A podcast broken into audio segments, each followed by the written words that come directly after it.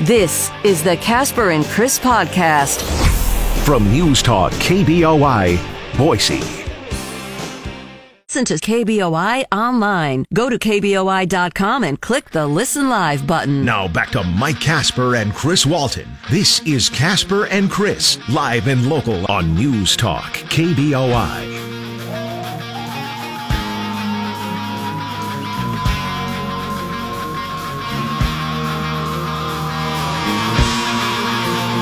I gotta like yourself a uh, little Guns and Roses at Old Dark 30 in the morning. Why don't we always start the show with this? We could. I guess there's there's there's no law that would stop us. And the legislature isn't in session, so they couldn't get a law uh, anyway until unless they call a special session. Not a state law, anyway. Guns N' Roses uh, going to be coming to town, and we have tickets that we're going to be giving away. Coming up tomorrow morning, all morning long, we're going to give you a chance to win your tickets to Guns N' Roses. All right. So just want to get you prepared for tomorrow morning. So in case you had something going on, you'll have a chance to win your tickets coming up tomorrow morning. It will be a text and win contest and it will be going on all morning long tomorrow morning. So everybody who wants to get Guns N' Roses tickets will have that chance. All you have to do is listen in. We'll give you all the details coming up tomorrow morning. But beginning just after six o'clock, once again, a reminder, we will be giving away those Guns N' Roses mm-hmm. tickets tomorrow morning. Mark it down on your calendar so that you're up early uh, and uh, listening. 44 degrees that seems fairly chilly. in downtown Boise. I, I, didn't even have to look at the temperature as I got uh, in, in, out of my car. Especially noticed it here um, as I got out of my car to come into the building. I went, "Ooh, this has got to be the 40s," because it was it was nippy this morning. Debbie informed me on the way in that she had a jacket in the van until like three days ago when she saw it and took it out and put it in the house and so this morning she didn't have a jacket in the van. what did she, as we're getting closer to fall and winter, why did she decide to take it out? I don't know. Just bad timing.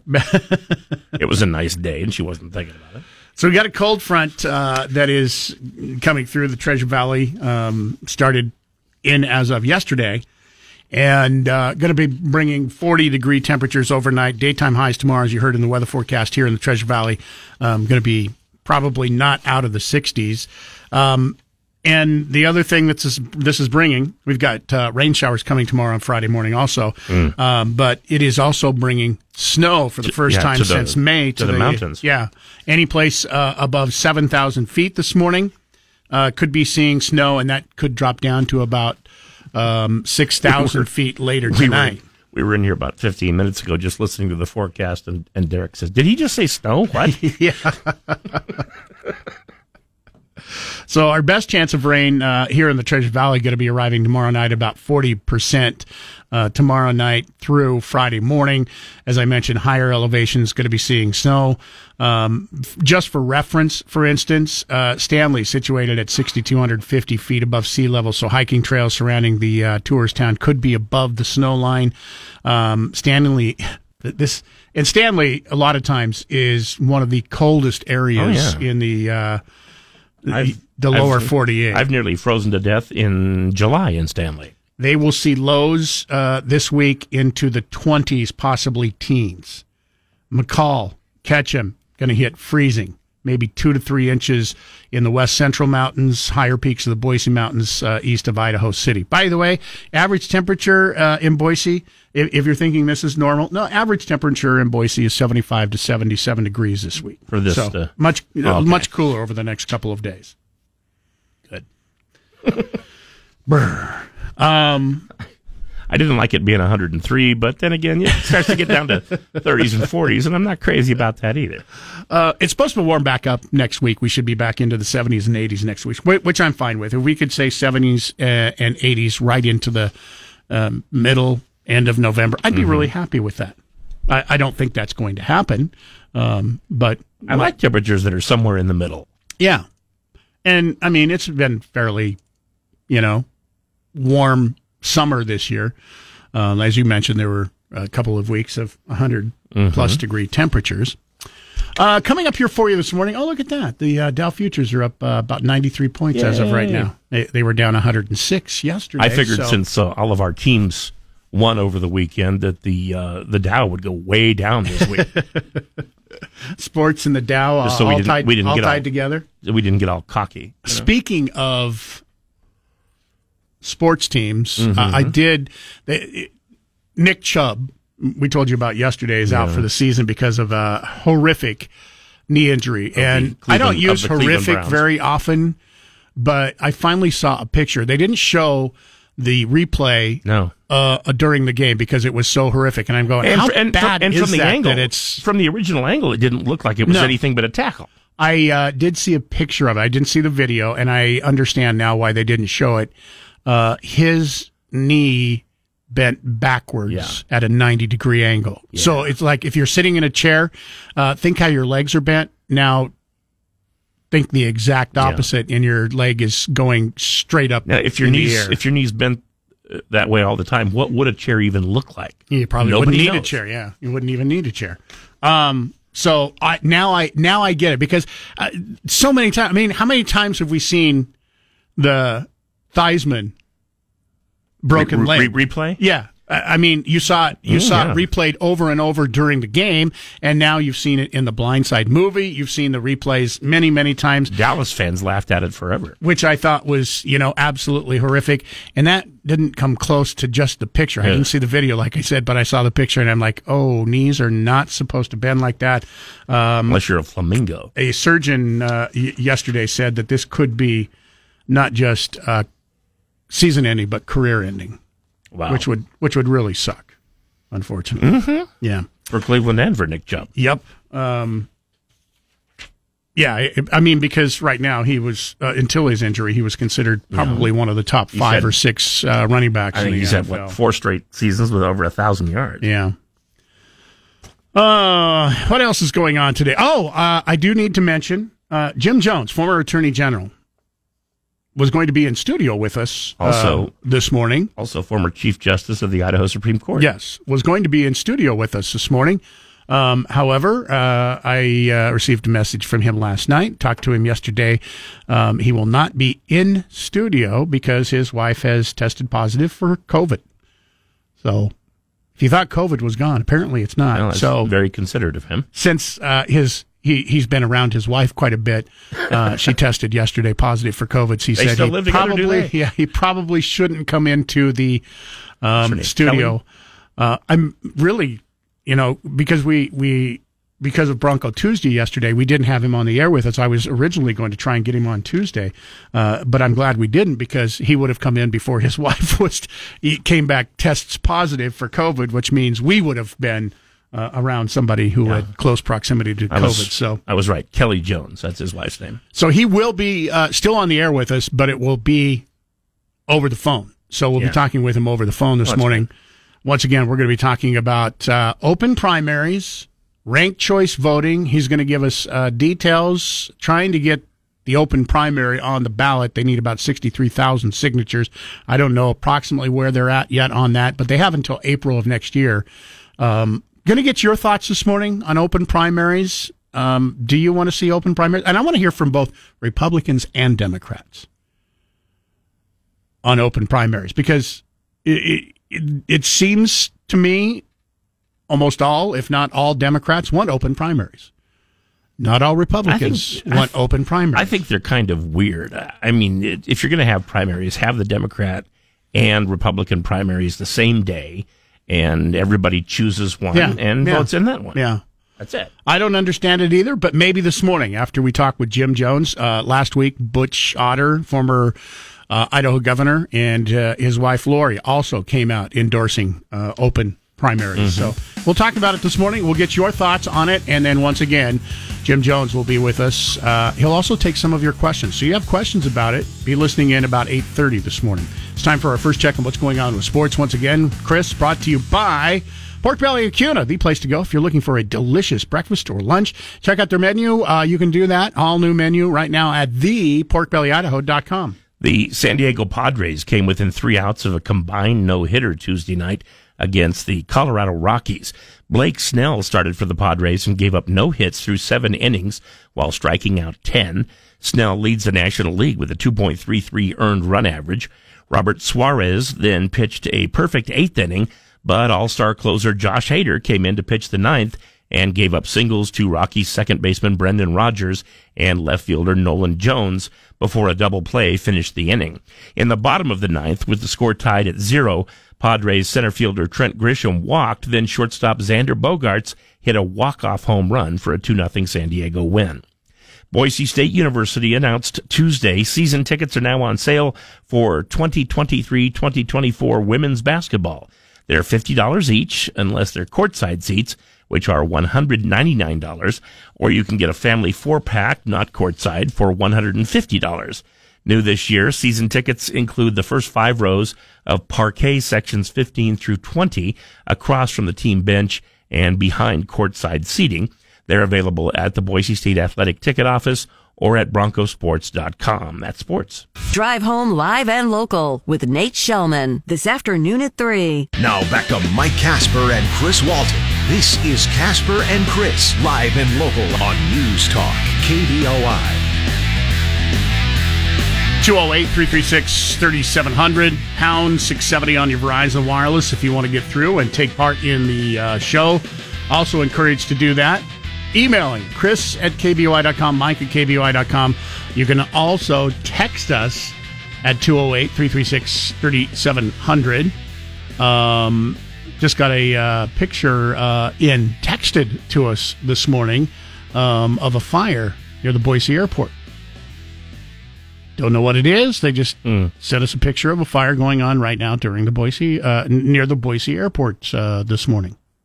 Last evening, uh, six o'clock or so, there was a huge uh, semi accident on the Oh, freeway. Oh, no, it wasn't six o'clock. Oh, what, what time was it? Uh, about three o'clock. Oh, it was three o'clock. it was closed for about Oh, four it, hours. it was, it was still closed at six. Let's put Yeah, it that way. yeah, it was- somebody somebody called us and said that they were in traffic and it was six o'clock. yeah, I eighty four was closed about three to four hours. Um, I had played golf. I didn't know it started that early. yesterday in uh, Meridian, Mm-hmm. and I had just got in my car and uh, heard Nate, "Hey, we're going to take a break when we come back. Traffic uh, and weather, and I'll just tell you right now, don't go on I eighty four.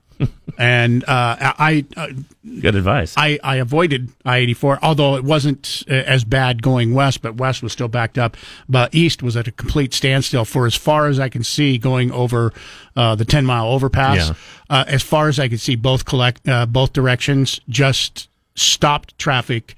Well, yeah, there was a semi. It was and it was spread across every lane. Yeah, apparently it was like two semis, I guess. But it is open this morning, in case you're listening in. Um, you know, the Uh, I, and of course, I had to. Is, is I had to do my, my usual line, which is, "Well, there was a semi accident." No, it was a total accident. It was Um, a big and, one too. and it's two days in a row because Yeah. Oh, yester- yesterday afternoon or Tuesday afternoon, the westbound Monday. lanes uh, were blocked, or Monday afternoon, yeah, Monday afternoon, westbound round, westbound lanes were Yes. l- blocked because uh, there was a uh, rollover. So they had that completely blocked. So it took. Uh, I happened to be in the Boise area, and took me over an hour to get home. And uh, I finally got off the freeway. I saw it coming up. It said accident in five miles, and I go, well, I don't want to go that way. So I got off at uh, Meridian Road and drove out drove out to Kuna to get home. So it took a little extra time. KBY News Time is uh, six twenty six. Once again, uh, hold on. We've got news coming up here next. Phone lines are open. You want to call in? Uh, feel free. Even right now, tomorrow morning, you're going to be uh, texting us. Keep in mind, we've got Guns N' Roses tickets that we'll be giving away all morning long coming up tomorrow morning. Make sure you're listening in early. We'll tell you how you can win here on News Talk KBOI. Broadcasting from the Empire Title Studios, we are News Talk, KBOI. 633 once again uh, this coming friday afternoon. We got a friday game this week. Your boise state broncos begin play in the mountain west against san against the uh, san diego state aztecs. Bronco game day with richie brocco and jay bates starts at 3.30 pregame with bob behler and pete cavender at 7.30 kickoff at 8.30 coming up this friday afternoon It's one of those eight thirty.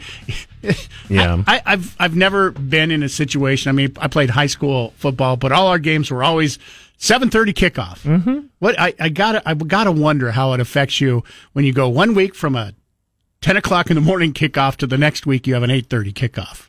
It's got to be a little uh, disconcerting. weird, for you. yeah. yeah, it's got to be a little bit weird. Uh, anyway, you'll be able to hear that game across all of our app uh, apps. You get to hear it on 670 AM, 93.1 FM. So if you want to listen in, um, listen in there. I find it interesting because uh, San Diego State right now uh, nationally is ranked higher than Boise State. The game is being played at San Diego State. Boise State is an eight point favorite. really? Eight points? eight point favorite. Wow. I I I can't I can't figure that out.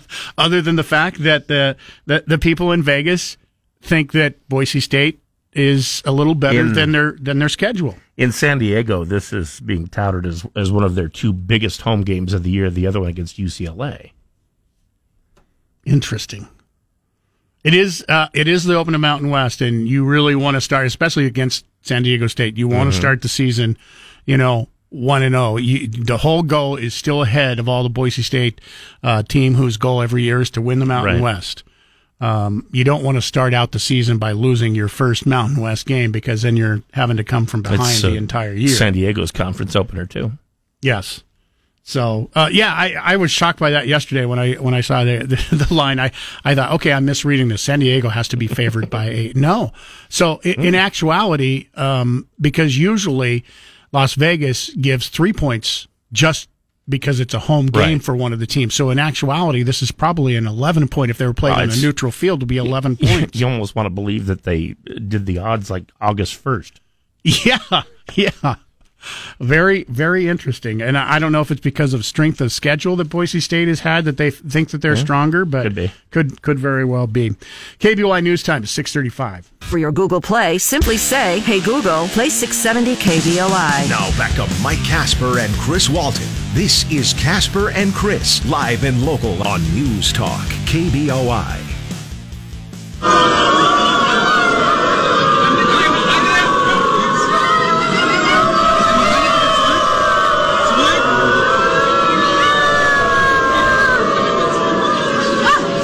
Somebody needs to call animal control.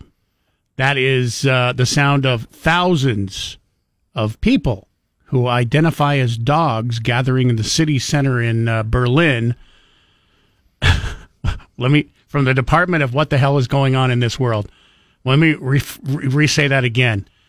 That is thousands of humans who identify as dogs gathering at the Berlin Potsdamer Platz railroad Now- station in Germany. In in college sports, what team do they play on?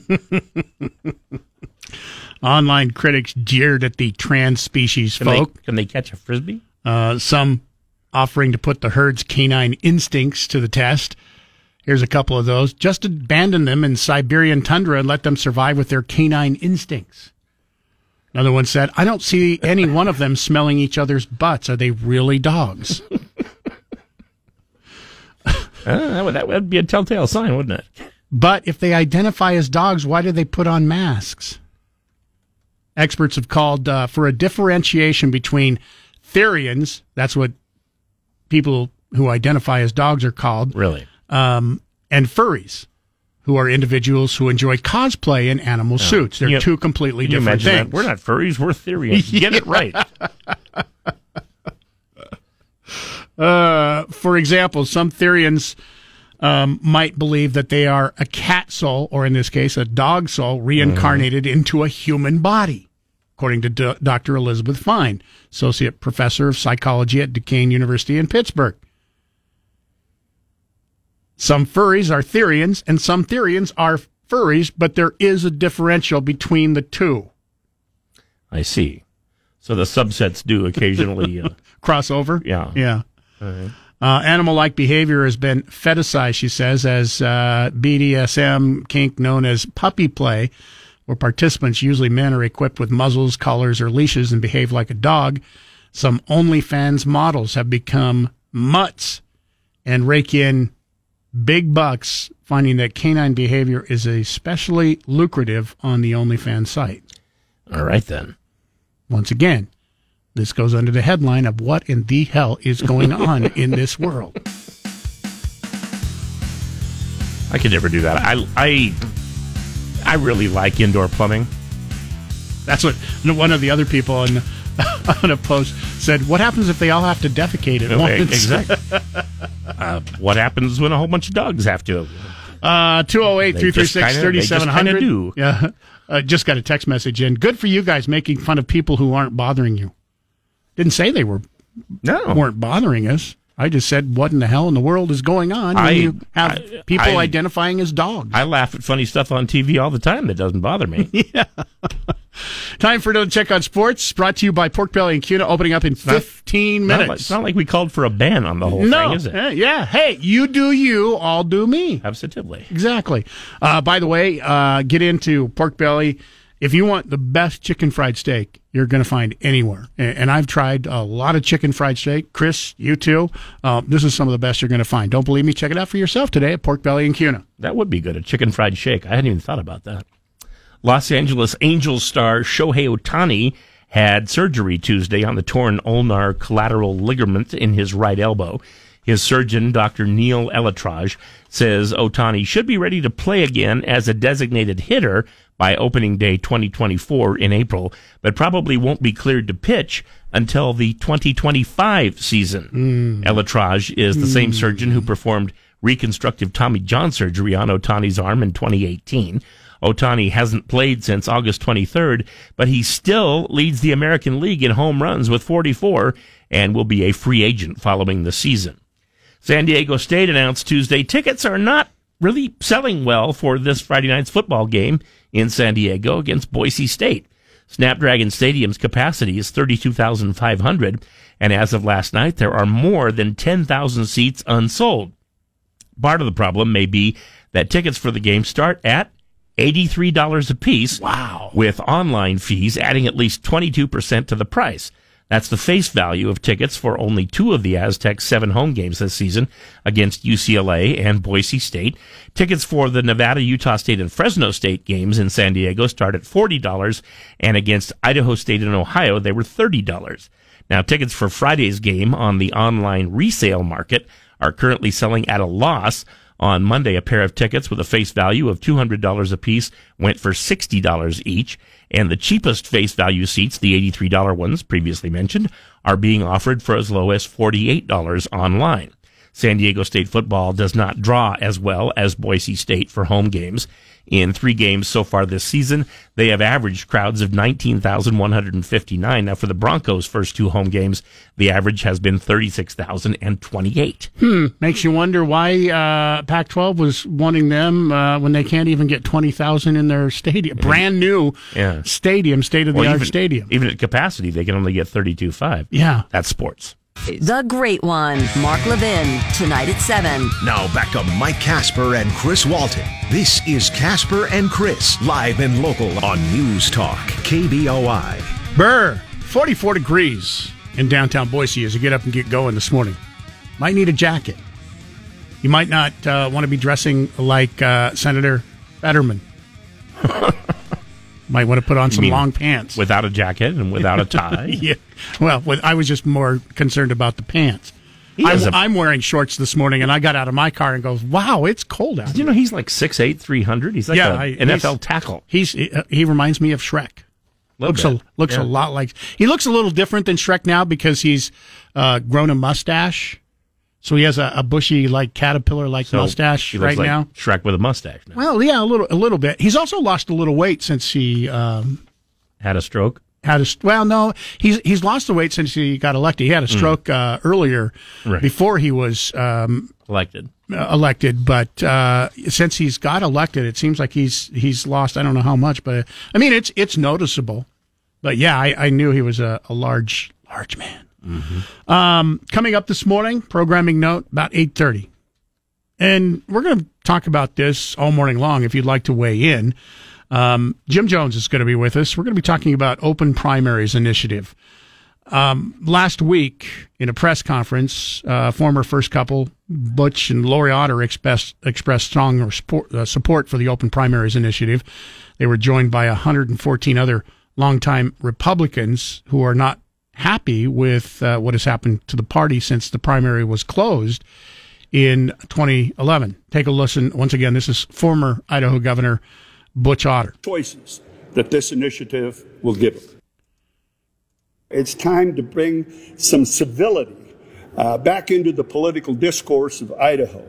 And I'm confident that one of the ways to do that is to pass this initiative. Now, there's nothing more sacred in our system of government than the right to vote. And the right to vote unharassed by anybody. And I know in my 25 elections uh, and all the 36 years that I served in public office, uh, most of that was pretty cordial. In fact, it, it wasn't really until the early 2000, I would say 2007 or 2008, that I saw this nastiness uh, come in. And, you know, the way a person's campaign uh, and the way they campaign is uh, the way they're going to govern. And if they're going to govern by being on the opposite side of whatever issue there is, uh, then they're not going to govern well. And so what I see today is a lot of people that are running for office, unfortunately, most of them on our side, on the Republican side, that haven't got the skill to convince people to be on their side. So the only thing they can do is tear them down personally. The only thing they can do is argue with them. And so I'm proud to be part of this. I, uh, uh, like I said, a, a, lot of the folks that Jim has on that list, uh, you'll see before their name, former. Well, they were former people that served when politics was cordial, when the campaigns were not divisive like they are now. And so I want to bring that all back to Idaho. Idaho deserves better. And Idaho also deserves all the choices that this initiative will give them. So, will an open primary and ranked choice voting make politics more civil? And uh, it, it may take more than that. Have I mean, I haven't paid close attention to politics my entire life. You know, uh, coming up January, I've been here for five years. I pre- paid pretty close attention to politics since then. Since then, right? Because it's part of my job. But it seems to me that I mean, politics in general in the state have, you know, always mm-hmm. been divisive. It started getting really nasty about 1994, got even more nasty about 2010, and has just progressively gotten worse since then. I mean, it seems to me that, you know, the fights against, you know, with Jim McClure and Steve Symms, they were pretty nasty, weren't they? Back in the day? Yeah. Uh, they, they, were, I don't know, they were okay. Uh, the it, it, it was interesting uh, in, in, 1980 when Steve Symms won for the first time uh, to go to uh, the Senate. He beat Frank Church, who had been Idaho senator at that point since 1956, and they were polar opposites. I but they still got along. Yeah, I, it, it's interesting because um, this was a surprise to me when uh, Governor Butch Otter came out in support of open primaries and ranked choice voting last week. Um, so you, you've got, you know, quite a divide because not all Republicans, you, you mentioned 114 other longtime Republicans um, who are also for open primaries. And then you have this, this was all begun uh, earlier this year um, when you have a, a, bunch of, you know, right members of the policy um, or of the uh, party saying they don't want independents, they don't want Democrats voting in in their primary. If you're a Democrat, are you against open primaries? I haven't I haven't I haven't seen too many Democrats who are, you know, saying no, you should be like only voting for your own party, not like trying to screw up the other party. Like I said, what makes sense to me is to have the Republican and Democratic uh, votes on the same day, the primaries on the same day, and you choose one or the other, and that's the one you vote in, and that's it. You know, you don't cross over. If you do cross over, then you're a Republican for a day or you're a Democrat for a day, whichever you want. You know, if you want to try to uh, mess up the other side or something. Right. I mean, you can do that if you want. You can switch parties at will. You can vote for whomever you, you choose. But it just seems weird to invite everybody to one party's uh, primary. And we've actually, you know, heard people on our show who have called before in, in the past when we've been talking about this who were not Republicans but voted in the Republican primary because they were trying to get somebody a Well, weaker um, person who they felt was weaker to be the winner because then they would have a better chance uh, of beating them in the general election. Some of them told me that it, it wasn't, you know, just trying to get a weak Republican. It was trying to get somebody uh, who they, uh, you know, thought would be the best candidate and the only chance that a Democrat would have. They- went ahead and uh, conceded the general election to the Republicans, but they wanted to at least have a say in which Republican, you know, would end up Right. in the seat. Well, and that's quite frankly where a lot of people are are coming from. It's like it, it, we don't get a say because Right. the state is run, you know, majority of the state is Republican. So Mm-hmm. if we want to say, we have absolutely no say because we know we're going to get our Well, butts it- beat in the general election. There were a lot more people in the past that used to cross party lines and vote for some Democrats and some Republicans. And uh, there are considerably fewer of those now. Yeah. So anyway, uh, former Attorney General, he's also uh, Supreme Court Justice, uh, Vietnam combat veteran. Uh, Jim Jones is going to be with us. He is one of those people that are for open primaries. He's going to talk about it. He's going to explain it. He's going to help us understand, hopefully, ranked choice voting because that's a convoluted mess, in my opinion. trying to figure that out. He'll be with us coming up at about eight thirty this morning, so we'll talk about that. More importantly, uh, if you have questions, you want to listen in because we're going to give you a chance to uh, talk with him. Now, he was due to be in our studio live, but uh, his wife tested positive for COVID yesterday, so he will be on the phone. Still going to be So with us. He elected to save our lives. Yeah. So he will still be with us. It'll just be on the phone coming up at about 8.30 this morning, so listen in. Time for another check on sports, brought to you by Pork Belly and Kuna. They are open, as they are every morning, Monday through Sunday at the same time, 7 a.m. to 2 p.m., Pork Belly and Kuna. The San Diego Padres came within three outs of a combined no hitter Tuesday night against the Colorado Rockies. Blake Snell started for the Padres and gave up no hits through seven innings while striking out 10. Snell leads the National League with a 2.33 earned run average. Robert Suarez then pitched a perfect eighth inning, but all-star closer Josh Hader came in to pitch the ninth and gave up singles to Rockies second baseman Brendan Rodgers and left fielder Nolan Jones before a double play finished the inning. In the bottom of the ninth, with the score tied at zero, Padres center fielder Trent Grisham walked. Then shortstop Xander Bogaerts hit a walk-off home run for a 2-0 San Diego win. Boise State University announced Tuesday that season tickets are now on sale for 2023-2024 women's basketball.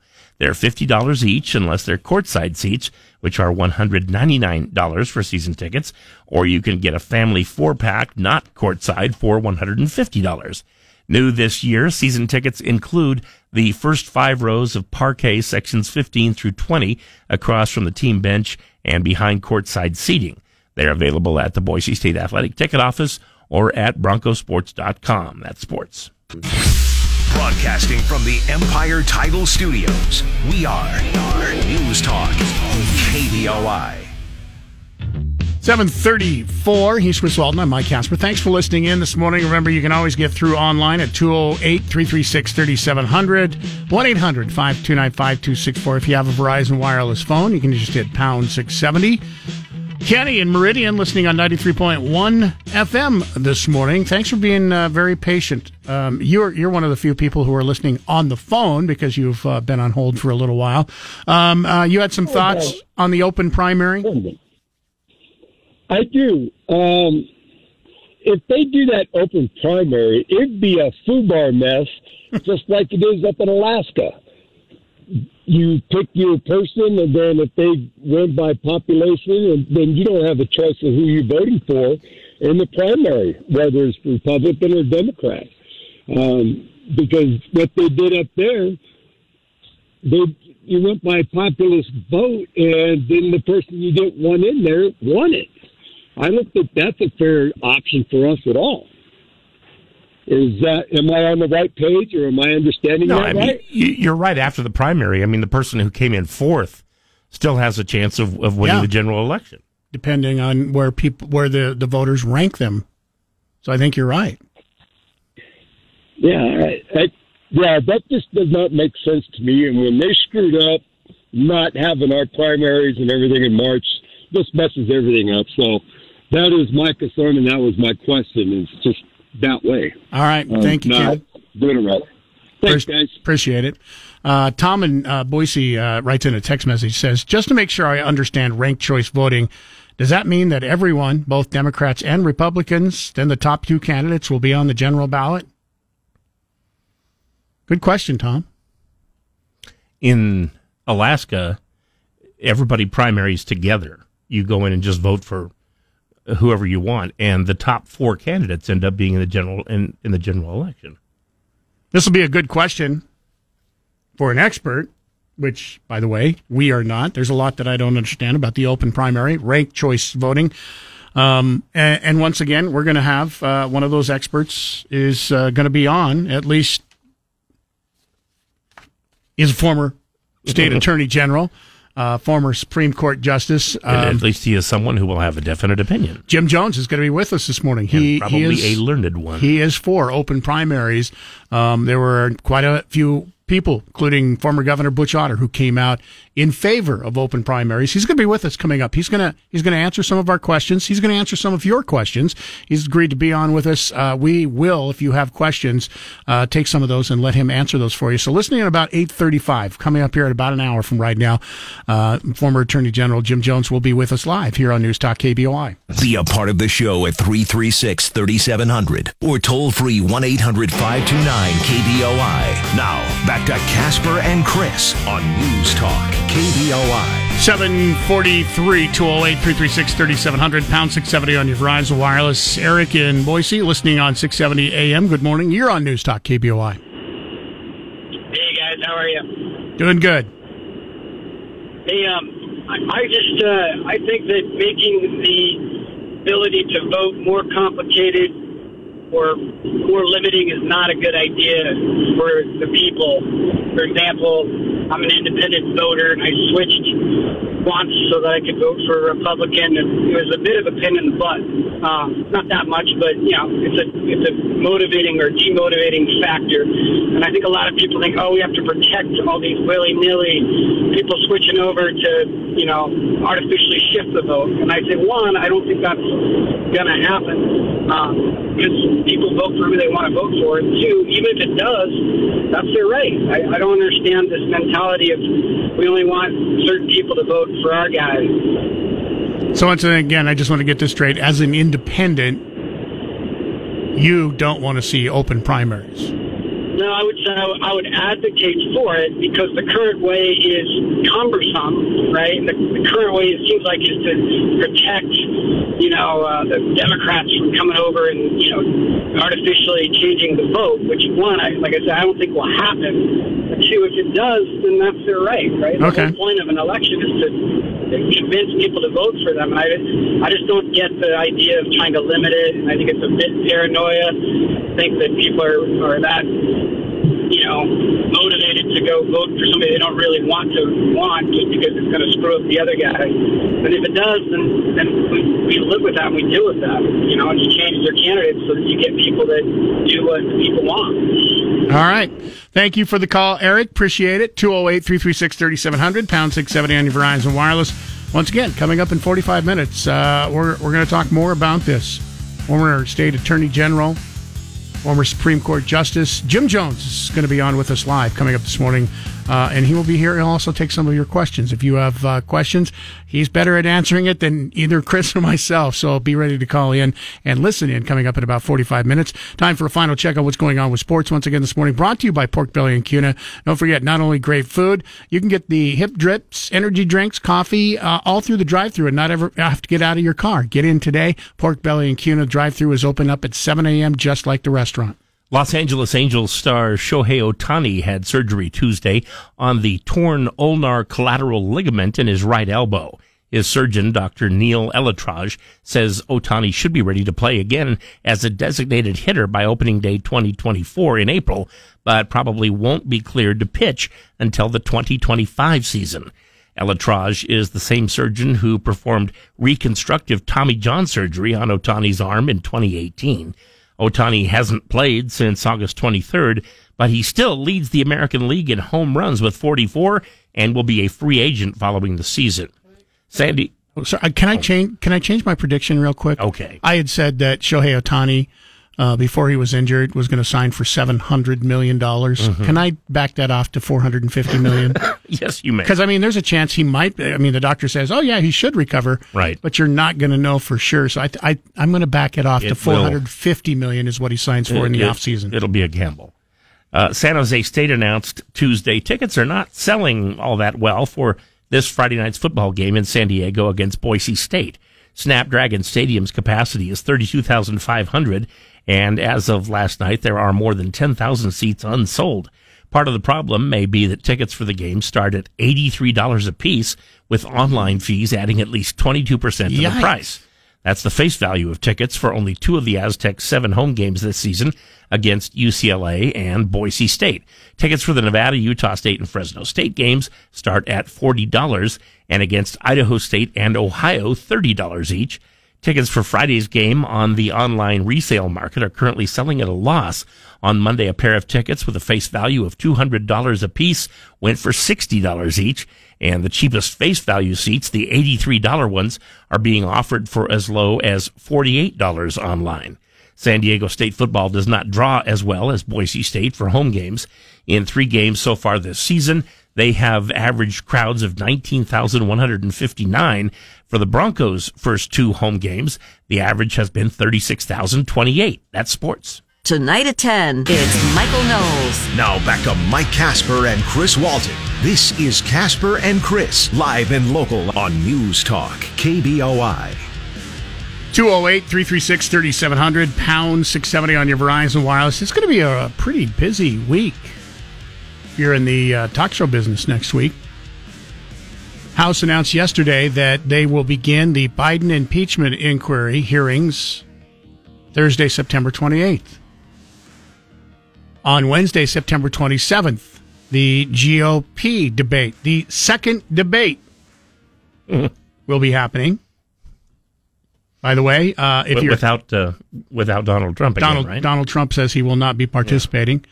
Um, threshold for the second debate, by the way, higher than it was for the first. Candidates must poll at three percent, at least three percent in two national polls, or three percent in one national poll and three percent in one early state What's- poll from two what's that separate early voting states. Knock out all but two or three of them. No, two of them have been knocked out so far. Anyway, they still have time.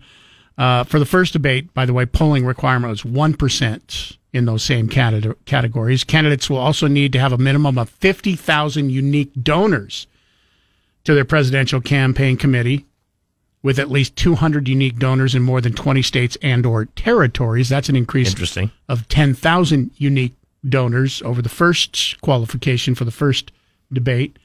RNC has not officially yet released its list of participants, but so far, looking likely that uh, former President Donald Trump, entrepreneur Vivek Ramaswamy, former ambassador to the UN and South Carolina Governor Nikki Haley, former New Jersey Governor Chris Christie, and former Vice President Mike Pence, Florida Governor Ron DeSantis, and South Carolina Senator Tim Scott are likely to have qualified so far. Okay. Former Arkansas Governor Asa Hutchinson and North Dakota Governor Doug, Doug Burgum appear not to have qualified. However, they do still have time to qualify uh, before they officially announce who will be on the stage. As we mentioned, Donald Trump, even though he's qualified, has already said he is not going to be there. He's skipping the debate and will make an address at the same night in Detroit. He will be addressing a union crowd expected to speak to the same city where auto United Auto Workers are striking right now. Uh, Trump, by the way, um, even though he met all those other things, um, he has not signed the loyalty pledge, which is another Oh, that's right. Thing that the Republicans said to, to be in the debate, you must sign the loyalty pledge to That support says- whoever right. You will, wins you will nomination. You will support the party nominee, no matter who it is. Now, those are two things that are going on next week. The third big thing that is going to be going on, uh, government will shut down on September 30th if no deal is reached. And as of right now, a little over a week ahead, 10 days away, there's not a deal anywhere close, They, they like to solve it with seconds to spare. which is well, basically what they did in June, right? Mm-hmm. Um, we'll talk a little bit about this. Uh, I'm hoping to get. Matter of fact, let's do that. Let, let's let's talk a, a little bit about this um, as as we get to news after news at the top of the hour. Um, after that, um, a lot of our show is going to be dedicated to open primaries and ranked choice voting, Right. as I mentioned. Um, Jim Jones is going to be with us. Um, that'll get underway at about eight thirty. So a lot of the rest of the show after that is going to have to do with that. So uh, I w- would like to talk a little bit about this because it's absolutely um, just. I, I don't know. I'm, I'm amazed, aghast, agog, and thunderstrucken with wonderment with the U- U.S. national debt where we hit this week. You do seem surprised. on, on Monday. Um, and the surprise of it is just how fast it has risen in the last three months. I mean, everybody knows it's been going up uh, quite a bit just over the past, you know, half decade or so. But in the last three months, you might be shocked to find out just how much more national debt has been added since the last showdown o- over the budget. Uh, we'll get to that after top of the hour. Download the KBOI radio app for free for your Android or Apple device. Now back to Mike Casper and Chris Walton. This is Casper and Chris, live and local on News Talk, KBOI. House Speaker Kevin McCarthy facing increasing pressure to unite his party and avert a government shutdown. I don't think it's right that government shuts down, and that's why I'm doing everything in my power to make sure that doesn't happen. But the rebellion within his own ranks leaves McCarthy in a perilous situation. Some even calling him a weak speaker, threatening to oust him. It's the biggest test for the speaker since the debt ceiling showdown, with members of his own caucus demanding deeper spending cuts and stricter border policies. This is just the second time in the nation's history that the government credit rating has been cut. The first time was back in 2011 when S&P Global made this move after a prolonged showdown over the debt ceiling. Fitch put the US credit rating on negative watch during this latest debt ceiling fight and said at the time it would reevaluate this summer. The ratings agency also based its decision on a prediction there will be a recession. A Biden administration official said that outlook was quote deeply inconsistent with the consensus view in the markets now. And while a recession remains a risk, this official says it's fallen meaningfully compared to last year. Karen Travers, ABC News, Washington. U.S. national debt topped $33 trillion for the first time in history on Monday, crossing uh, that milestone at a time when government spending is already under scrutiny. And next week it comes to a head. If they can't come to an agreement, Republicans want to see cutbacks in spending. The 30th is the day when government would shut down if there is no agreement. And they're a long ways away, 10 days away from that as of right now. Now, a lot can be done over the next 10 days, but right now, if you look at it and say, mm, this is not looking good. National debt, which measures what the U.S. owes its creditors, hit $33.04 trillion Monday afternoon, according to data published by the Treasury Department. By comparison, take a guess what it was four decades ago, 40 years ago? 40 years ago. Let's see, 40 years ago, it was 1983, uh, 5 billion. Nine, 907 billion. Wasn't even 907 billion, Yeah, wasn't even a trillion dollars Right. yet. Um, historic debt level comes as Congress races to avert the government shutdown. House Republicans unveiled a short-term plan late Sunday that would temporarily fund the government through October 31st. Short-term measure known as a continuing resolution would impose an 8% spending cut on all federal agencies excluding funding for defense, veterans affairs, and disaster relief. However, the measure is already in trouble as it's run into GOP opposition, raising the stakes at another shutdown or a possible close to the wire agreement mm-hmm. would be coming on Capitol Hill on the 30th. Michael Peterson, CEO of Peter G. Uh, Peterson Foundation, said that after the debt ceiling showdown in June, the U.S. crossed the $32 trillion debt milestone. Now, just three months later, as we stare down another potential government shutdown, we have raced past the 33 trillion in red ink. So if- it's another trillion dollars in just the last three months. So we're doing about say 333 billion a month then. That's That's a lot. that's practically impressive. Here's the thing that's most worrisome when you when you think about uh, it, and I know for for us when you sit there and listen to this this morning, you go, yeah, how does it doesn't really affect me. Eventually, it- Yeah, it's any word that to. ends in illion, I, I don't get it anyway. So And the the fact that we have added a one trillion dollars to the deficit in three months, when in forty years it took from nine hundred and seven billion to get to thirty three trillion, mm-hmm. and in one month we've gone up one trillion. The worrisome part of that is that here in the United States, our spike in interest rates over the past year and a half have made the cost of servicing that national debt more and more expensive. Payments are expected to triple from nearly $475 billion in fiscal year 2020 year to $1.4 trillion in 2032. So in 2032, based on where we're at now, if there's not spending cuts, it's going to take the United States $1.4 trillion just to pay the interest, not to pay it down, just to pay the interest On the on what the money we owe, the 33 trillion. wow, By 2053, projections are that the interest payments are projected to serve to five or to surge to 5.4 trillion dollars. And if you want to put that in perspective, that will be more than the U.S. spends on Social Security, Medicare, Medicaid, and all other mandatory and discretionary spending programs in the U.S. combined. That's more than they spend on all those programs combined. And all that is, is to service the debt and pay off the interest. It doesn't pay down what you owe. It only keeps you at zero, um, and paying off the interest every year. you know, per person that only comes to a debt of a hundred thousand each. Eventually, I mean, don't you I mean, see I don't have in- that lying around, but you might. But I mean, you, but you and I might not be alive, but there's a good chance that we are Yeah. going to be alive because the only the only way that you can service this debt is either there's two ways. You either have to cut spending or you have to raise taxes because as you just said, it comes out to what about Mm-hmm. A hundred thousand dollars per Or you person. have to cut spending and raise taxes. You can do both, yeah. But those are the only two. I mean, the government doesn't make anything. They don't produce anything. They don't sell anything. All they do is they gather produce- your tax dollars and then redistribute it to pay off whatever bills that they, owe. There is something they produce. It's just not worth anything. it's also something we can't say on the radio. That's a good point. Yeah. Um, so anyway, uh, it, it's it's just uh, disconcerting when I saw that. It's like a trillion dollars in three months. Really?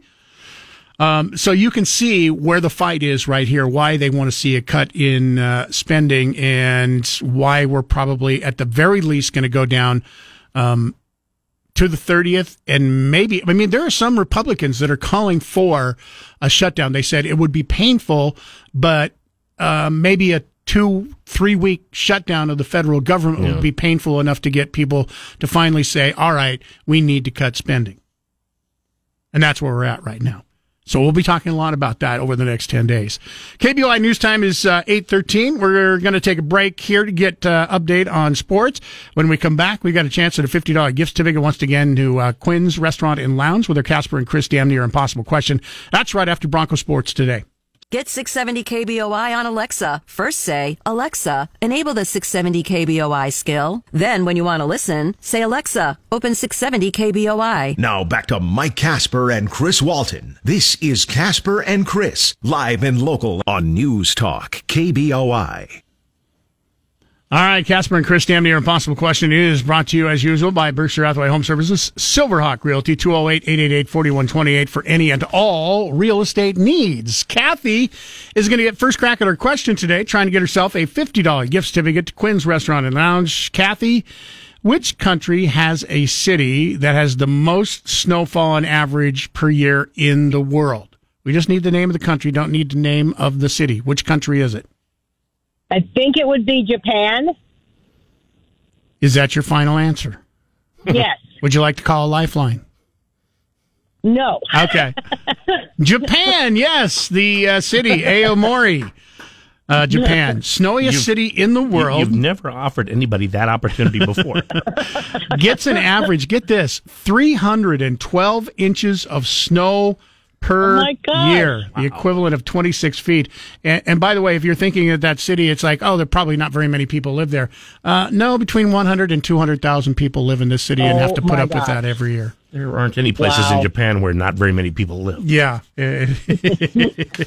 312 inches uh, average per Wow. year. Hey, congratulations, uh, Kathy. You've Thank got you. a $50 gift certificate to Quinn's Restaurant and Lounge. Hold on the line. We'll get some information from you. Don't forget, another chance tomorrow, another chance on Friday, trying to get those Quinn's Restaurant and Lounge gift certificates. Also, don't forget, listen in tomorrow all morning long. We're going to be giving away Guns and Roses tickets.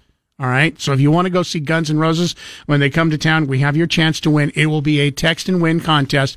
It gets underway at six in the morning. So if you're uh, usually an early riser and listen to uh, News Talk KBOI, good on you. You're going to get uh, those chances early, and it will continue all morning long. We'll give you all the details coming up once again, coming up tomorrow morning here on News Talk KBOI. Don't go away. We're going to take a break here. We've got news coming up in next, and when we come back, we're going to be talking about open primaries ranked choice voting. And we're going to get uh, info from somebody who knows a heck of a lot more about it than uh, myself or Chris. Uh, Jim Jones, former Attorney General, is uh, going to be with us. We'll take some of your phone calls uh, also if you have questions. Uh, that'll be coming up here next afternoon. Ben Shapiro this afternoon at 1. Now back to Mike Casper and Chris Walton. This is Casper and Chris, live and local on News Talk, KBOI.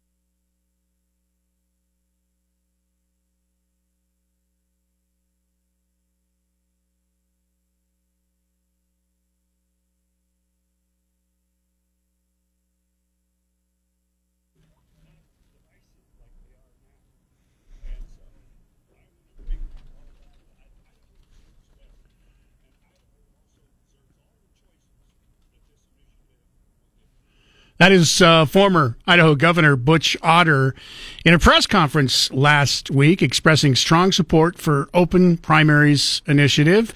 Uh, he was also joined by 114 other longtime Republicans who are not happy with, with what has happened in the party since primary was closed in uh, 2011. I'd like to welcome in with us uh, this morning former Idaho Attorney General and also uh, Chief Justice in the Idaho Supreme Court.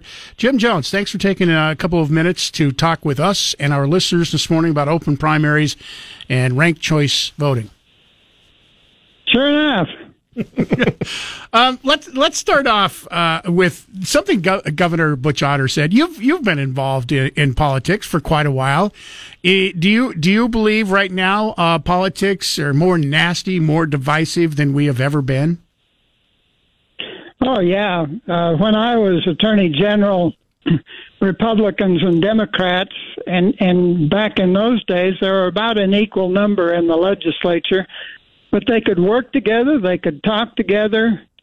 Um, you know, John Evans and I were on the same side of a water dispute. We didn't let on publicly, but we had about half of the Republicans in both houses that were on our side and half of the Democrats who were on the other side.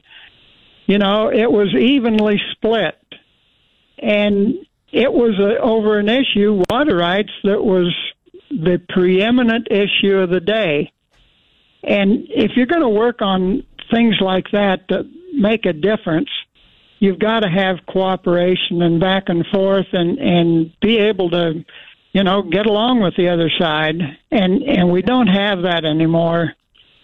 And I think it's really unfortunate because the state suffers. You know, the legislature can't deal with issues like dilapidated schools because they're off on some other rabbit chase. Obviously, we, we want everybody to vote in the general election, but why should somebody who is not a member of a political party or not willing to tell everyone that they're a member of a political party be able to have a say in, in who the party's uh, nominee is?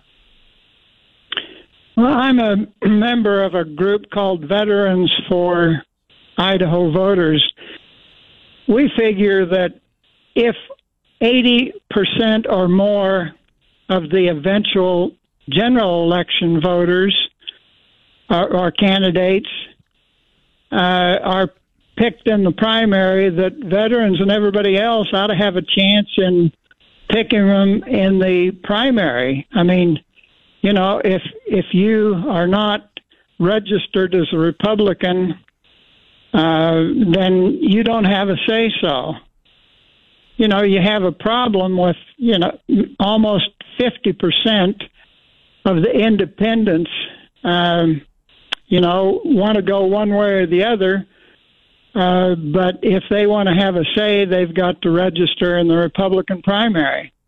If you're a judge like I was, uh, it's really unethical to register in a party primary. You're supposed to be non political, you're supposed to be impartial, and you can't do it. And so judges are pretty much automatically excluded from participating in the Republican primary where all the action is. Once again, we're talking to uh, former Attorney General Jim Jones this morning about open primaries. Uh, we'll get into uh, ranked choice voting and see if you can explain that to our listeners, or more importantly, explain it to me so I understand it. Uh, we'll get to that coming up here. Um, has your thoughts on closed primaries changed? I mean, it's been since 2011. Um, did you were you against closing the primaries back in 2011? Is this something new to you, or have you always uh, been for open primaries? Oh, I've always supported open primaries. When I first cast my vote back in the 60s, you could walk into the polling place. They'd ask you which ballot you wanted, the Republican, the Democrat, or whichever. Uh, this state has had essentially an open primary since 1931. It worked just fine. There was absolutely no reason to close it. And as Governor Otter said in his remarks last week, um, he was against closing it when the party decided that they were going to uh, try that back in 2008. And he said it was a mistake then, and it's a mistake now. Are you in favor then of going back to that, where you would simply go to your polling place and tell them, "I want to vote in the Democrat uh, primary or the Republican primary," and and then go from there? Well, I wouldn't mind that system being reinstated, but we only have two choices at this time. Either we stick with the situation we got now that has uh, resulted in essentially a dysfunctional legislature. You have the party attacking the governor. They did it in uh, Governor Otter's uh, tenure and now in Governor Little's tenure. Uh, either you have that kind of a dysfunctional system or you have the system that will come with the open primaries initiative and I think that the initiative that is in the works and which will be on the ballot next year, is by far the better system. Either you have the dysfunction or you have a much better system. And so uh, that's why I think most of the Republicans that I contacted to put on this list say, you know, we can't live with what we got. Is is the idea just to get a more moderate candidate? It's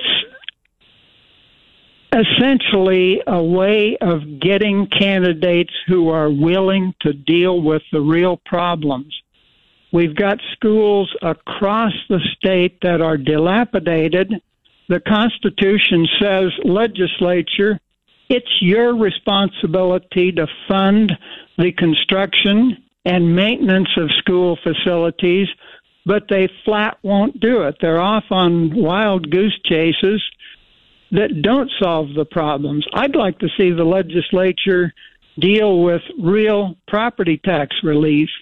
Um, and the way that they can do that is to fulfill their constitutional responsibility to take care of school construction. But they won't deal with a problem like that. They won't deal with the issue of the existential fight over water rights over uh, in the Magic Valley and and uh, eastern Idaho, because they get tied up in all these little fights over school libraries and and uh, this that and the other that mean nothing to the future of this state. And I think if we can get pragmatic, traditional Republicans who will go into the legislature and try to deal with those issues, we're going to be a hell of a lot better off. And do you think specifically that open primaries would, would fix those problems that you just described? I think it would break the stranglehold that Dorothy Moon and the Idaho Freedom Foundation have over the legislature.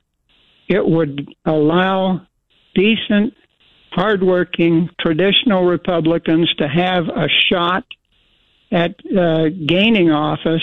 And I think it would make a tremendous difference in how the legislature behaves. Once again, we are talking with uh, former Idaho Attorney General Jim Jones today about open primaries. We're going to take a break uh, here. If you have questions for Jim Jones this morning, our phone lines are open 208 336 3700, pound 670 on your Verizon Wireless. Um, you can call us toll free if you like, 1 800 529 5264. We will be taking your questions, uh, rather, Jim will be taking your questions uh, because he's more knowledgeable on this subject than either one of us. Uh, we'll take a break. We'll get uh, back. We have some more questions. And then uh, eventually we're going to get to this ranked choice voting and uh, see if Jim can explain that in layman's terms to us this morning. That's all on the way. Don't go away.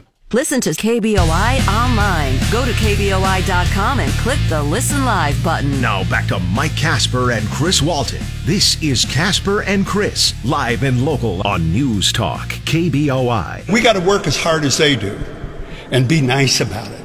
Former Idaho Governor Butch Otter is one of 116 community known Republicans statewide that align as traditional Republicans in support of this initiative. To him, this is about bringing civility back to the Idaho GOP and state politics. Another in favor of open primaries we're talking to this morning, former Attorney General uh, Jim Jones, talking with us once again about open primaries. We've got people waiting uh, on the line. Uh, let's go ahead and get to some of those questions this morning. Lori in Nampa, you're on with uh, Jim Jones. What's your question? Hey, Jim Jones. I had a question. How do you expect to have property tax relief and the schools being repaired at the same time when property taxes are what funds the schools? Well, property taxes should not be what funds the schools. The Constitution says the legislature shall fund the schools. The Idaho Supreme Court said that is also a responsibility to build and maintain the schools. If the state legislature would follow its responsibility, they would take the burden off of the t- property taxpayers. There is absolutely no reason why local property taxpayers should be shouldering that tremendous burden. It should be the state legislature through state funding. That's what the uh, Idaho Supreme Court said in 2005. They said any system that relies on building and maintaining schools through a property tax is unconstitutional. Thank you for the question. Uh, Kevin in uh, Caldwell, you have a question for Jim Jones? Yeah, good morning. I'm changing my question because uh, he already answered what I called in with, and that was in regards to when the primary was first closed. Uh, Mr. Jones, thank you for all your years of service. And I, as a guy who grew up in this area, lived here 60 years now, I've watched the Idaho legislature and everything for years, and I'm on the other side of the fence. I am happy to see an independent legislature. That's why we have three branches of government. If we send a legislator there and we're unhappy with our libraries, they're doing our bidding by going after those sorts of things. So when you you and, and, and Governor Butch Otter and your people say, "Oh, we're tired of this extremism and all these divisive things," let me tell you, as a moderate Republican, which I think I am, one of the most divisive things that was done in the last several years was the uh, end of abortions in Idaho, and that was a bill by my senator Patty Ann Lodge and signed by by Governor uh, Brad Little. Hardly extremists, hardly new people. So that's not a very moderate thing to do. That was probably the most divisive thing in the state of Idaho. So I've got to say, what are your guys' examples of the extremism that you're complaining about? Thank you for the call, Kevin. Well, yeah, I would say that uh, claiming that Idaho teachers are teaching critical race theory, which they are not. Uh, Janice McGeachin tried to track that down and couldn't come up with any examples. Uh, trying to uh, give people the right to file lawsuits against libraries uh, that aren't pandering uh, pornography to the kids uh, libraries do a darn good job in the state.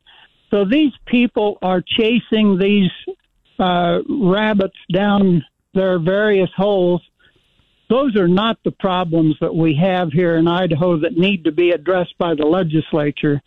We need to address the issues that I've talked about mm-hmm. uh, school funding, uh, construction of schools, uh, water rights, uh, property tax relief, and and they're wasting their time on all the other.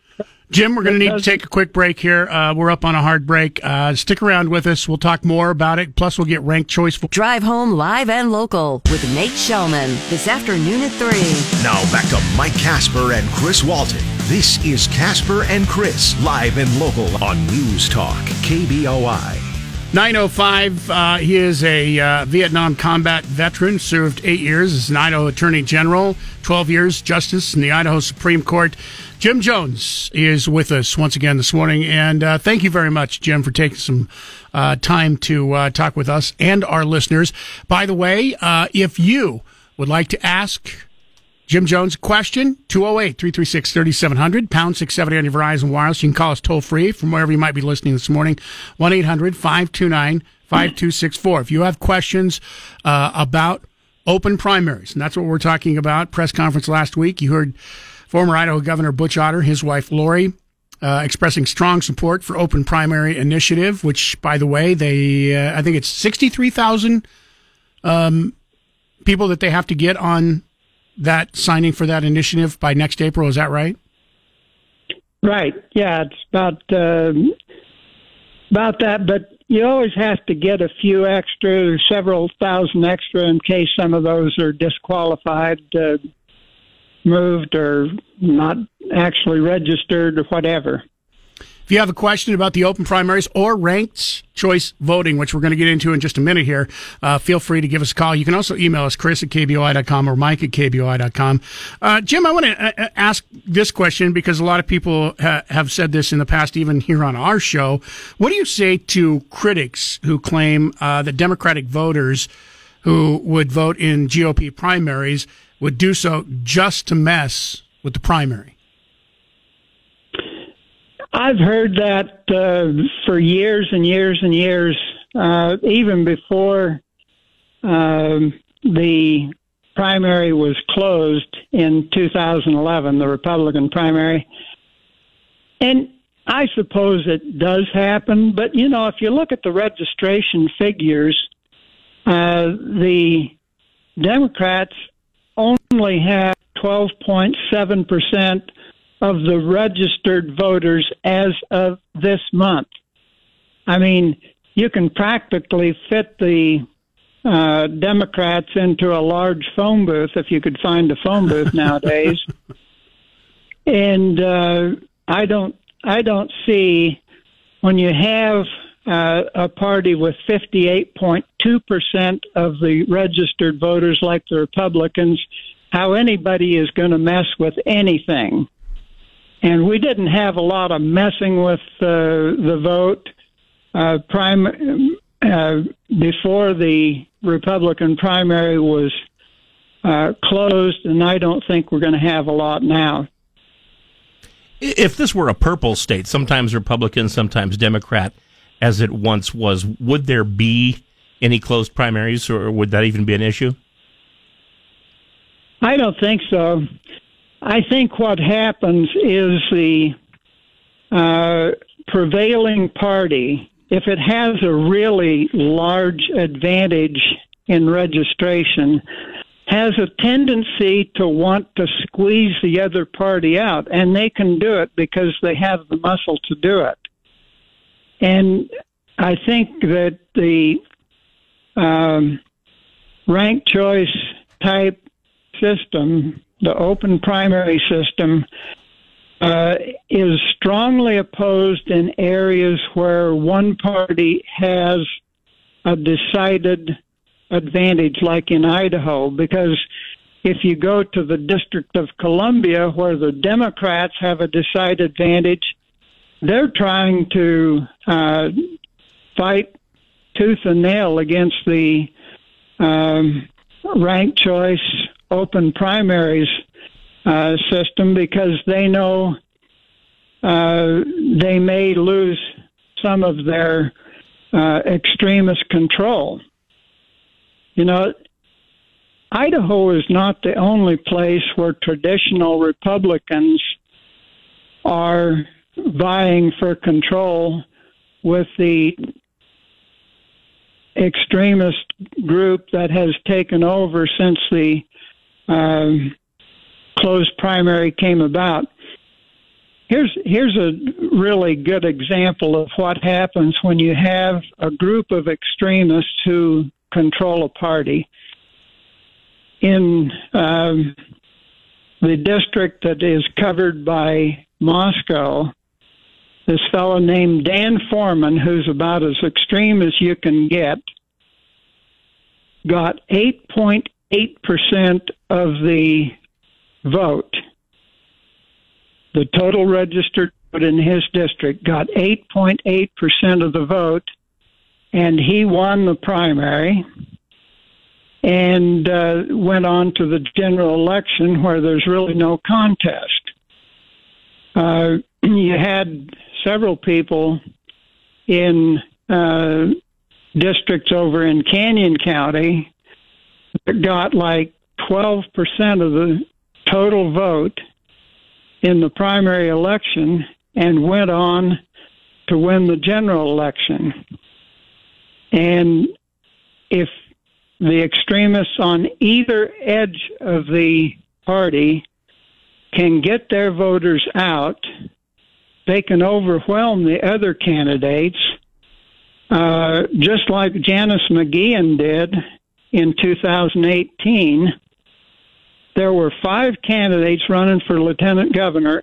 Each and every one of them was much more qualified than she, but those extreme uh, supporters of hers got out in great numbers and took it away from some candidates who would have done a much better job, who wouldn't have been sniping at the governor every chance they got.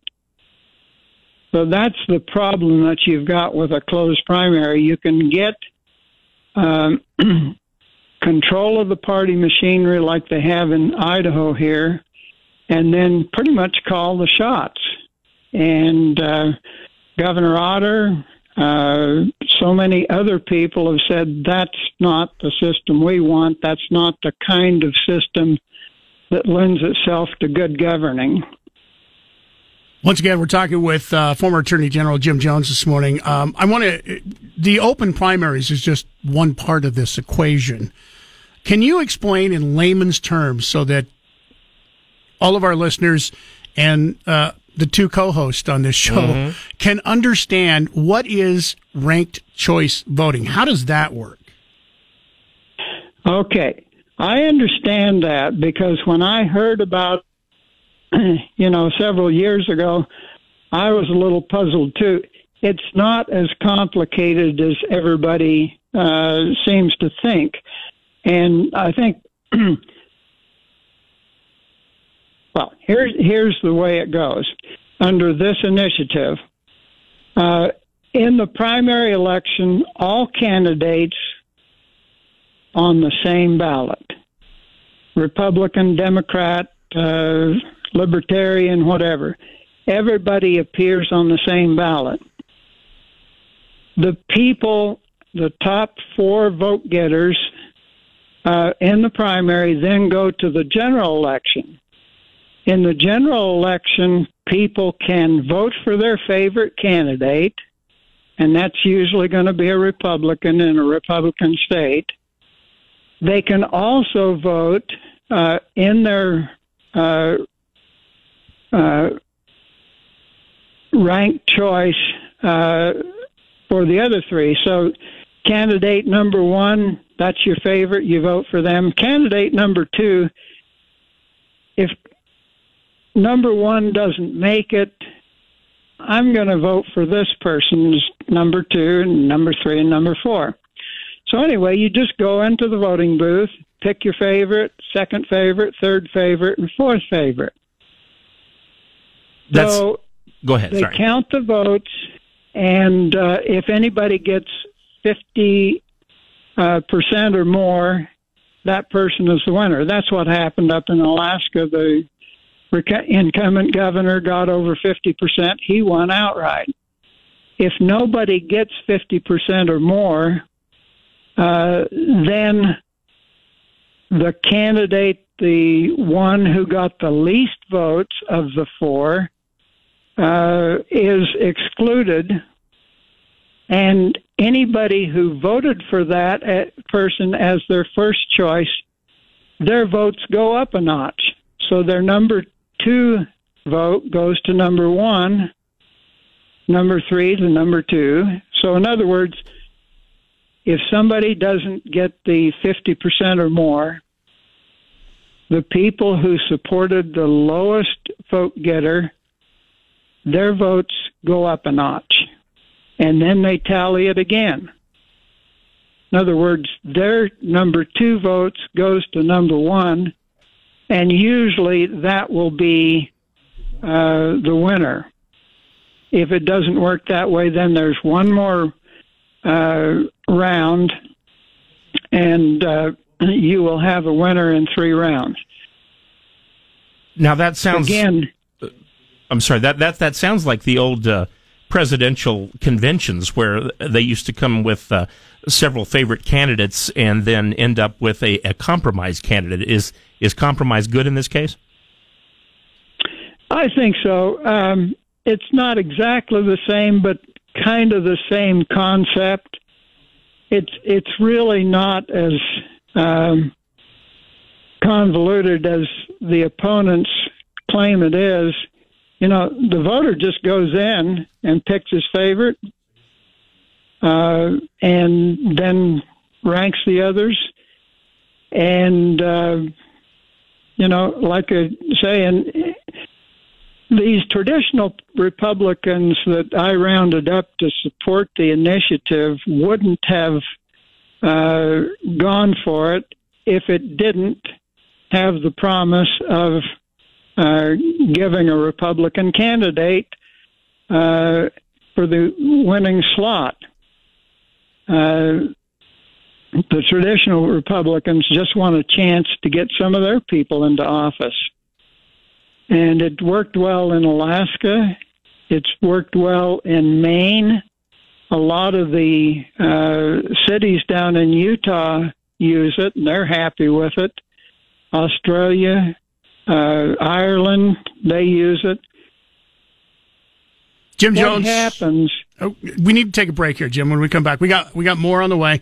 If you have questions for Jim, our uh, phone lines are open right now 208 336 3700, pound 670 on your Verizon Wireless, talking about open primaries, ranked choice voting. We've got more questions, and we've got some people standing by uh, with some questions for you this morning. Once again, former Idaho Attorney General Jim Jones talking about open primaries, ranked choice voting. We'll get more on the way after this. For your Google Play, simply say, Hey Google, play 670 KBOI. Now back to Mike Casper and Chris Walton. This is Casper and Chris, live and local on News Talk, KBOI.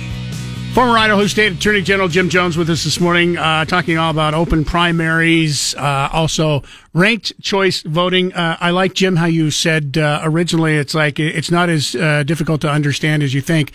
Um, I might be an idiot, but I uh, I'm still a little bit confused on this. Um, I, I did want to uh, get to some phone calls this morning. Um, Susan in Caldwell, um, good morning. You're on News Talk KBOI, and uh, you have a question for Jim Jones. Hello, Mr. Jones. Nice to speak with you. Um, I really want to thank you for your cogent explanation of ranked choice voting. I know it sounds a little strange, but when we read it in your explanations in the Idaho Press, it makes total sense. And I'm hoping you continue your columns in that paper. Are you planning to? I certainly am. Uh, I uh, have turned into a columnist, although some of the people who read, read the paper claim I'm a communist. That's not true. But no, I'll I'll keep at it. I enjoy it, and and it's something for an old dude to do to keep his brain working. Uh, Gary in Mountain Home listening this morning. You're on News Talk KBOI. Uh, KBOI, what's your question for Jim Jones? Yeah, let me uh, let me as a uh, as a way of giving a little bit of background. My wife and I came here to Idaho and uh, moved to Mountain Home in September, middle of September 2021. Uh, we're from uh, West Western Washington State originally, and Washington State has got all of that. They've got ranked choice voting, they've got open primaries, and Washington State does not work very well unless you know you're in favor of homelessness and and uh, all the other stuff that goes on, including the state being able to take your kids and um, change their sex if uh, you don't agree to it. And also, after watching what happened in Alaska, where a Democrat who wasn't the favorite choice still got elected to the House of Representatives, I'm wondering why you still favor both of these both of these efforts to what I think is to actually subvert democracy in the state of Idaho. We came here because of your freedom and uh, the the nice people here, and to escape Western Washington. Well, I'll tell you, I didn't have to escape anywhere because I was born in Twin Falls. I grew up in Idaho. I've been an Idahoan for 81 years, and I don't like the way our system has turned out under the closed Republican primary. It's like an invasive weed that has come in and and uh, wreaked uh, havoc with uh, the political system in Idaho. Um, actually, the thing worked. Uh, the election worked really well in Alaska last time for Republicans. The governor uh, won outright. He got more than 50% of the vote. He's a Republican. And the funny thing is, though, that he has uh, started working across the aisle with some of the people who are concerned about environmental issues, along with the uh, petroleum industry. And uh, things have uh, gotten a little easier to work with uh, some of the problems have up in Alaska. The uh, Republicans did very well in the legislative races. They did lose uh, the congressional seat, but that was because uh, the uh, Republican candidate, Sarah Palin, came into the election with 60% disapproval rating by the people. And that included a lot of Republicans. They were unhappy uh, with the way she conducted herself uh, as governor. And ever since then, she told people, do not vote for me for number two choice. And a lot of people believed her, and that's why she didn't win. That was pretty stupid. So, uh, you know, that was not a usual result of ranked choice voting. Ranked choice voting requires that the people who are in the final top four uh, try to reach out to other people. Try to reach out to voters a little more across the aisle instead of just a tiny little cadre, of uh, highly committed extreme voters. You have to broaden your appeal a little bit and and take the nastiness out. Sarah Palin and the other Republican in the race were going hammer and tongs against each other, and they hurt each other's chances. Uh, ranked choice works because you have to moderate your uh, uh, campaign rhetoric. You don't necessarily have to moderate your views, but you have to talk civilly about the issues and civilly about each other. And uh, that was what Governor Otter was getting at in his comments. Ever since we've had the closed Republican primary, the races have gotten so vicious. And, uh, you know, this right. Initiative, I think, will fix it. All right. Um, we need to take another break here. Can you stay with us uh, through one more segment? Sure. All right. I know you're on house lockdown uh, today, so um, you, are not able to leave. So we kind of got you cornered. We'll take a break. We've got news coming up here next. Once again, if you have questions uh, for the former Idaho Attorney General Jim Jones, feel free to call us up 208 336 3700, talking about open primaries, ranked choice voting. If you have questions, you can also email us, Chris at KBOI.com or Mike at KBOI.com. Broadcasting from the Empire Title Studios, we are News Talk KBOI. The initiative aims to change primaries to an open format with instant runoff general elections. This is also called ranked choice voting. In short, primary elections would include all political parties.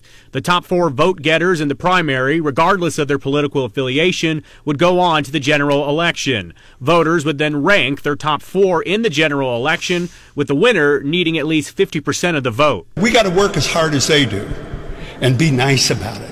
Former Idaho Governor Butch Otter is one of 116 community known Republicans statewide that align as traditional Republicans in support of this initiative. To him, this is about bringing civility back to the Idaho GOP and state politics. Once again, uh, former Idaho Attorney General Jim Jones is with us this morning, uh, explaining ranked choice voting and uh, talking about the uh, open primary initiative.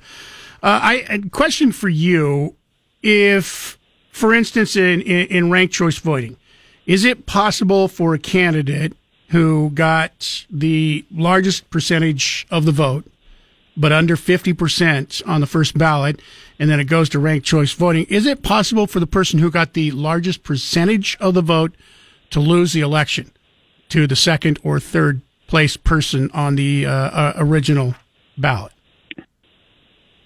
Uh, yes, it is, and and that's why candidates need to broaden their appeal and uh, you know not just have a really narrow uh, appeal to a narrow group of voters.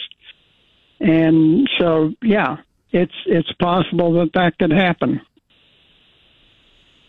Gordon, uh, council, listening this morning on 93.1 FM. You have a uh, question for uh, Jim this morning? Yes, I do. Good morning, Mr. Jones. I let's see if I've got this sorted out. Suppose so. I go to the primary. and I'm shoulder to shoulder with Democrats and Independents, and there's several people there, and I I, I vote for one, and then I look and say, well, my second choice is so and so, my third choice is so and so, my fourth choice. So that is the ranking. Okay, the guy, my first choice, let's say he's he's wiped out, he gets knocked out. Now that means that my second choice will uh, gets gets a vote from me, and if he gets knocked out, then my third choice, uh, if he's still in the running, gets my vote. How am I doing on that? Well, the thing is that you have more than one opportunity to have your candidate win. If you're first in a regular election, if you don't vote for the person who gets the most votes, you're out of the game. But in ranked choice, if your first choice doesn't get it, your second choice might. Uh, so you have more than one shot at the apple, even though you only had one ballot. Uh, if your first uh, pick doesn't get it, your second pick might. So it gives you a little more power and a little more say so in who goes to uh, the legislature. Got a uh, question here written in uh, text message from Tom in Boise says, I just want to make sure I understand the ranked choice voting. Does this mean that everyone, both Democrats and Republicans, um, then the top will be on the general ballot? Yeah. The the the primary is uh, nonpartisan, so everybody runs in the primary. The top four go- vote getters then move to the general election, and that's where the ranking takes place. Got it. Is is part of the idea here to get rid of small, uh, unpopular ideas that that just start out at least small and unpopular? Because I mean, it, it seems like most ideas that end up being good, big ideas start out small in the first place, and and this would kind of uh, negate them altogether. Is that wrong or right? Well, it's not so much the ideas, it's the candidates. If you have a candidate who has a dedicated cadre of supporters, uh, and usually that's somebody with fairly extremist views that uh, just represents a minority of the party, uh, they can control who comes out of that primary and then goes to the general election. In Idaho, it's a strong Republican state, and 80% of the eventual general election winners are picked in the primary. They're, they're picked in the Republican primary. So if you can organize, take over the party machinery like Dorothy Moon and her supporters have with the assistance of the Idaho Freedom Foundation, you can pretty much run the table with your candidate because you can knock off a really good guy like Jim Woodward up in the first district with uh, a very uh, insignificant uh, portion of the Republican electorate. Uh, you can do the same thing in um, the Moscow district with Dan Foreman. Uh, you can do the same thing in Twin Falls County uh, with a fellow named Jim Patrick, who was really a hardworking guy, uh, was knocked off by somebody who calls supporters the Open Primary Initiative communists. Um, I'm not a communist. In fact, uh, I spent 407 days in the Republic of South Vietnam fighting communists. I did not see one piece of communist propaganda that uh, supported open primaries.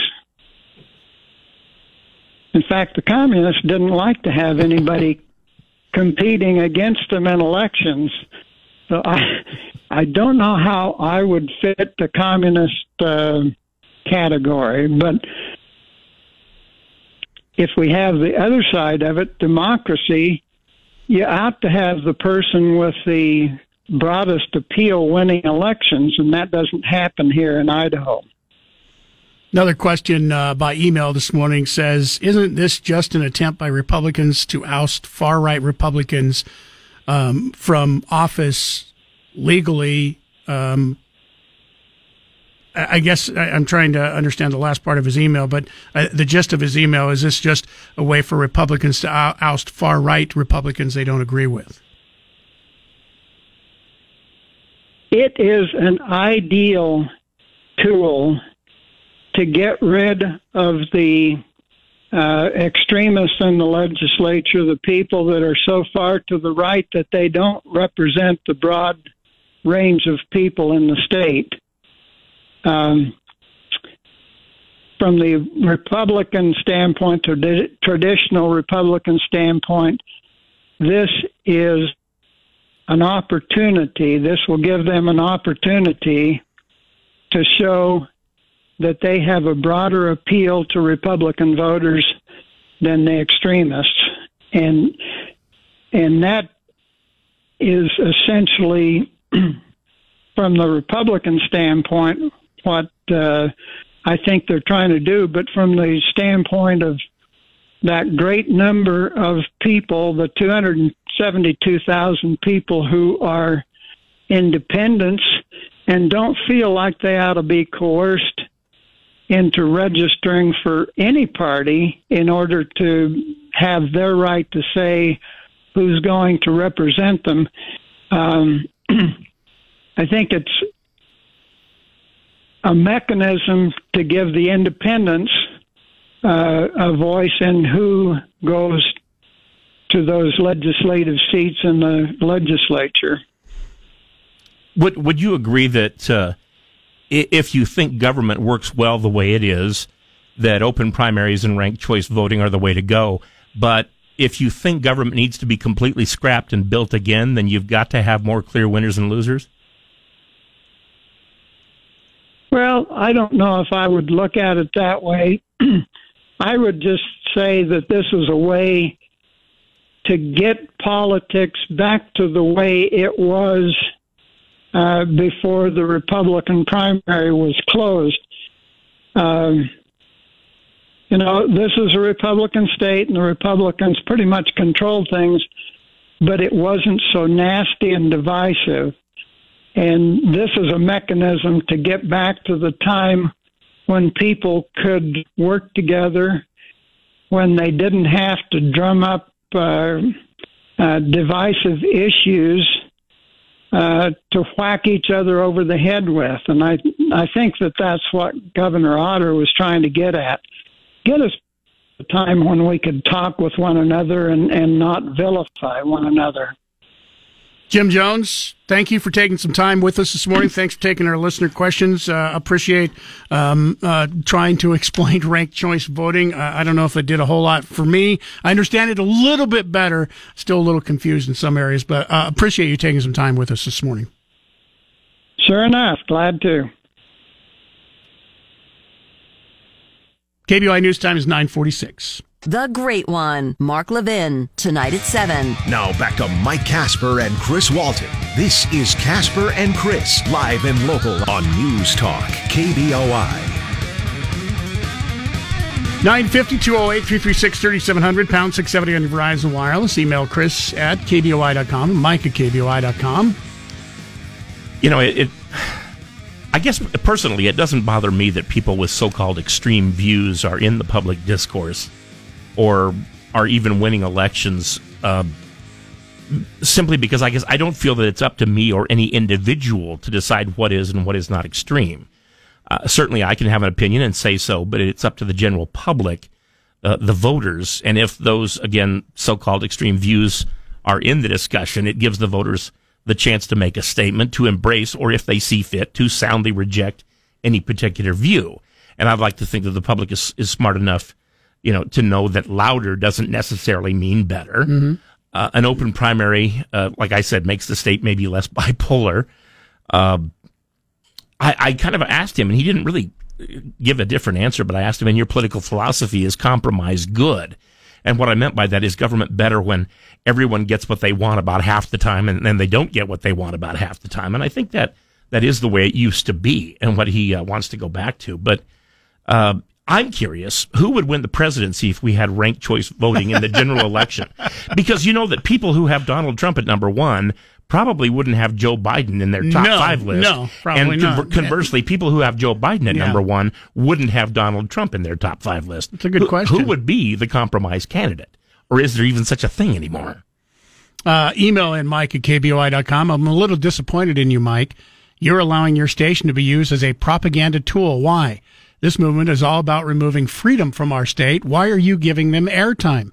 This removes the people's choice. And talking moderately is not something our state requires. We need the ability to say things like they are, or we are going to lose this nation. Thankfully, in the end, God holds each individual accountable for their actions. This isn't propaganda. No, this is again- actually going on right now. We just read your opinion, and we and we gave you know Jim Jones his chance for an opinion as well. And they're just different opinions. Not everybody thinks that anything extreme is necessary. There are plenty of people who are right down the middle. and you have 116, 114, something like that, longtime Republicans Who agree with him. Who agree with him. So, I mean, this isn't just Yeah. Jim Jones's view. We, ta- we talked about Butch Otter, former Idaho Governor Butch Otter, who served many terms uh, as our governor, uh, who also want to see ranked choice voting and primary. So, this is something, it's going to come down. First of all, whether or not this even makes it on the ballot, because if this doesn't make it on a va- on the ballot next year, it goes away anyway, and they have to get enough signatures, um, and there has to be, I think it's sixty six thousand verified signatures to get it on the ballot for 2024. And then once it's on the ballot, it doesn't mean it's just going to win. If the people of Idaho want to see ranked choice and open primaries, then they'll vote for it. If they don't, they won't vote for it. Mm-hmm. It comes down to what the people of Idaho want. And that's not a radical view. That's, that's the way democracy, our democracy is supposed to work. So, I mean, there's still, this is a long bar that they still have to get to. It, it's got to get the signatures the- first by April of next year, and then it has to get voted on This- in the election. This is the sort of thing that third party candidates are always hoping for in the general election. They hope that your your first choice maybe is the guy on the far right, and then your second choice would be the guy right in the middle, and your third choice would be the guy on the far left, and then vice versa. Other people would have their first choice, the guy on the far left. The second uh, choice would be the guy in the middle, and then the third choice would be on the far right. So the guy in the middle ends up winning in the end. Yeah. And that's what a lot of third party candidates try to do. And really nobody's ever gotten that done yet. that's a, a big part of why I don't like the ranked choice voting, as it was explained this morning. That the person who receives in the first go round the largest majority of the vote ends up right could possibly end up not winning the election because he didn't get voted. He he might get the most votes, but then got voted fourth or like, third. And, and like I said, I mean, he, he said not exactly, but I said, is this uh, is this something uh, that you want? If you like the way things are, if you like the way government works, then do it this way. But if you think government needs to be revamped, uh, maybe more extreme is what you need. Another uh, text message says it's all about who counts the votes, and this just give them more choices to choose from. Who decide who is extremist? I say no and hell no to this idea. All he said is he wants to give up some of his rights in the name of niceness. We've got more emails. Uh, if you want to continue emailing, I know we're out of time here this morning. We'll talk a little bit more about this uh, coming up tomorrow morning. Get to some of the emails we didn't have a chance to today. Uh, thank you to everybody who participated in the show. Thanks to uh, former Attorney General Jim Jones taking some time with us to uh, explain this to us. We're on a 20 hour break. We'll be back again tomorrow. Don't forget Guns and Roses tomorrow.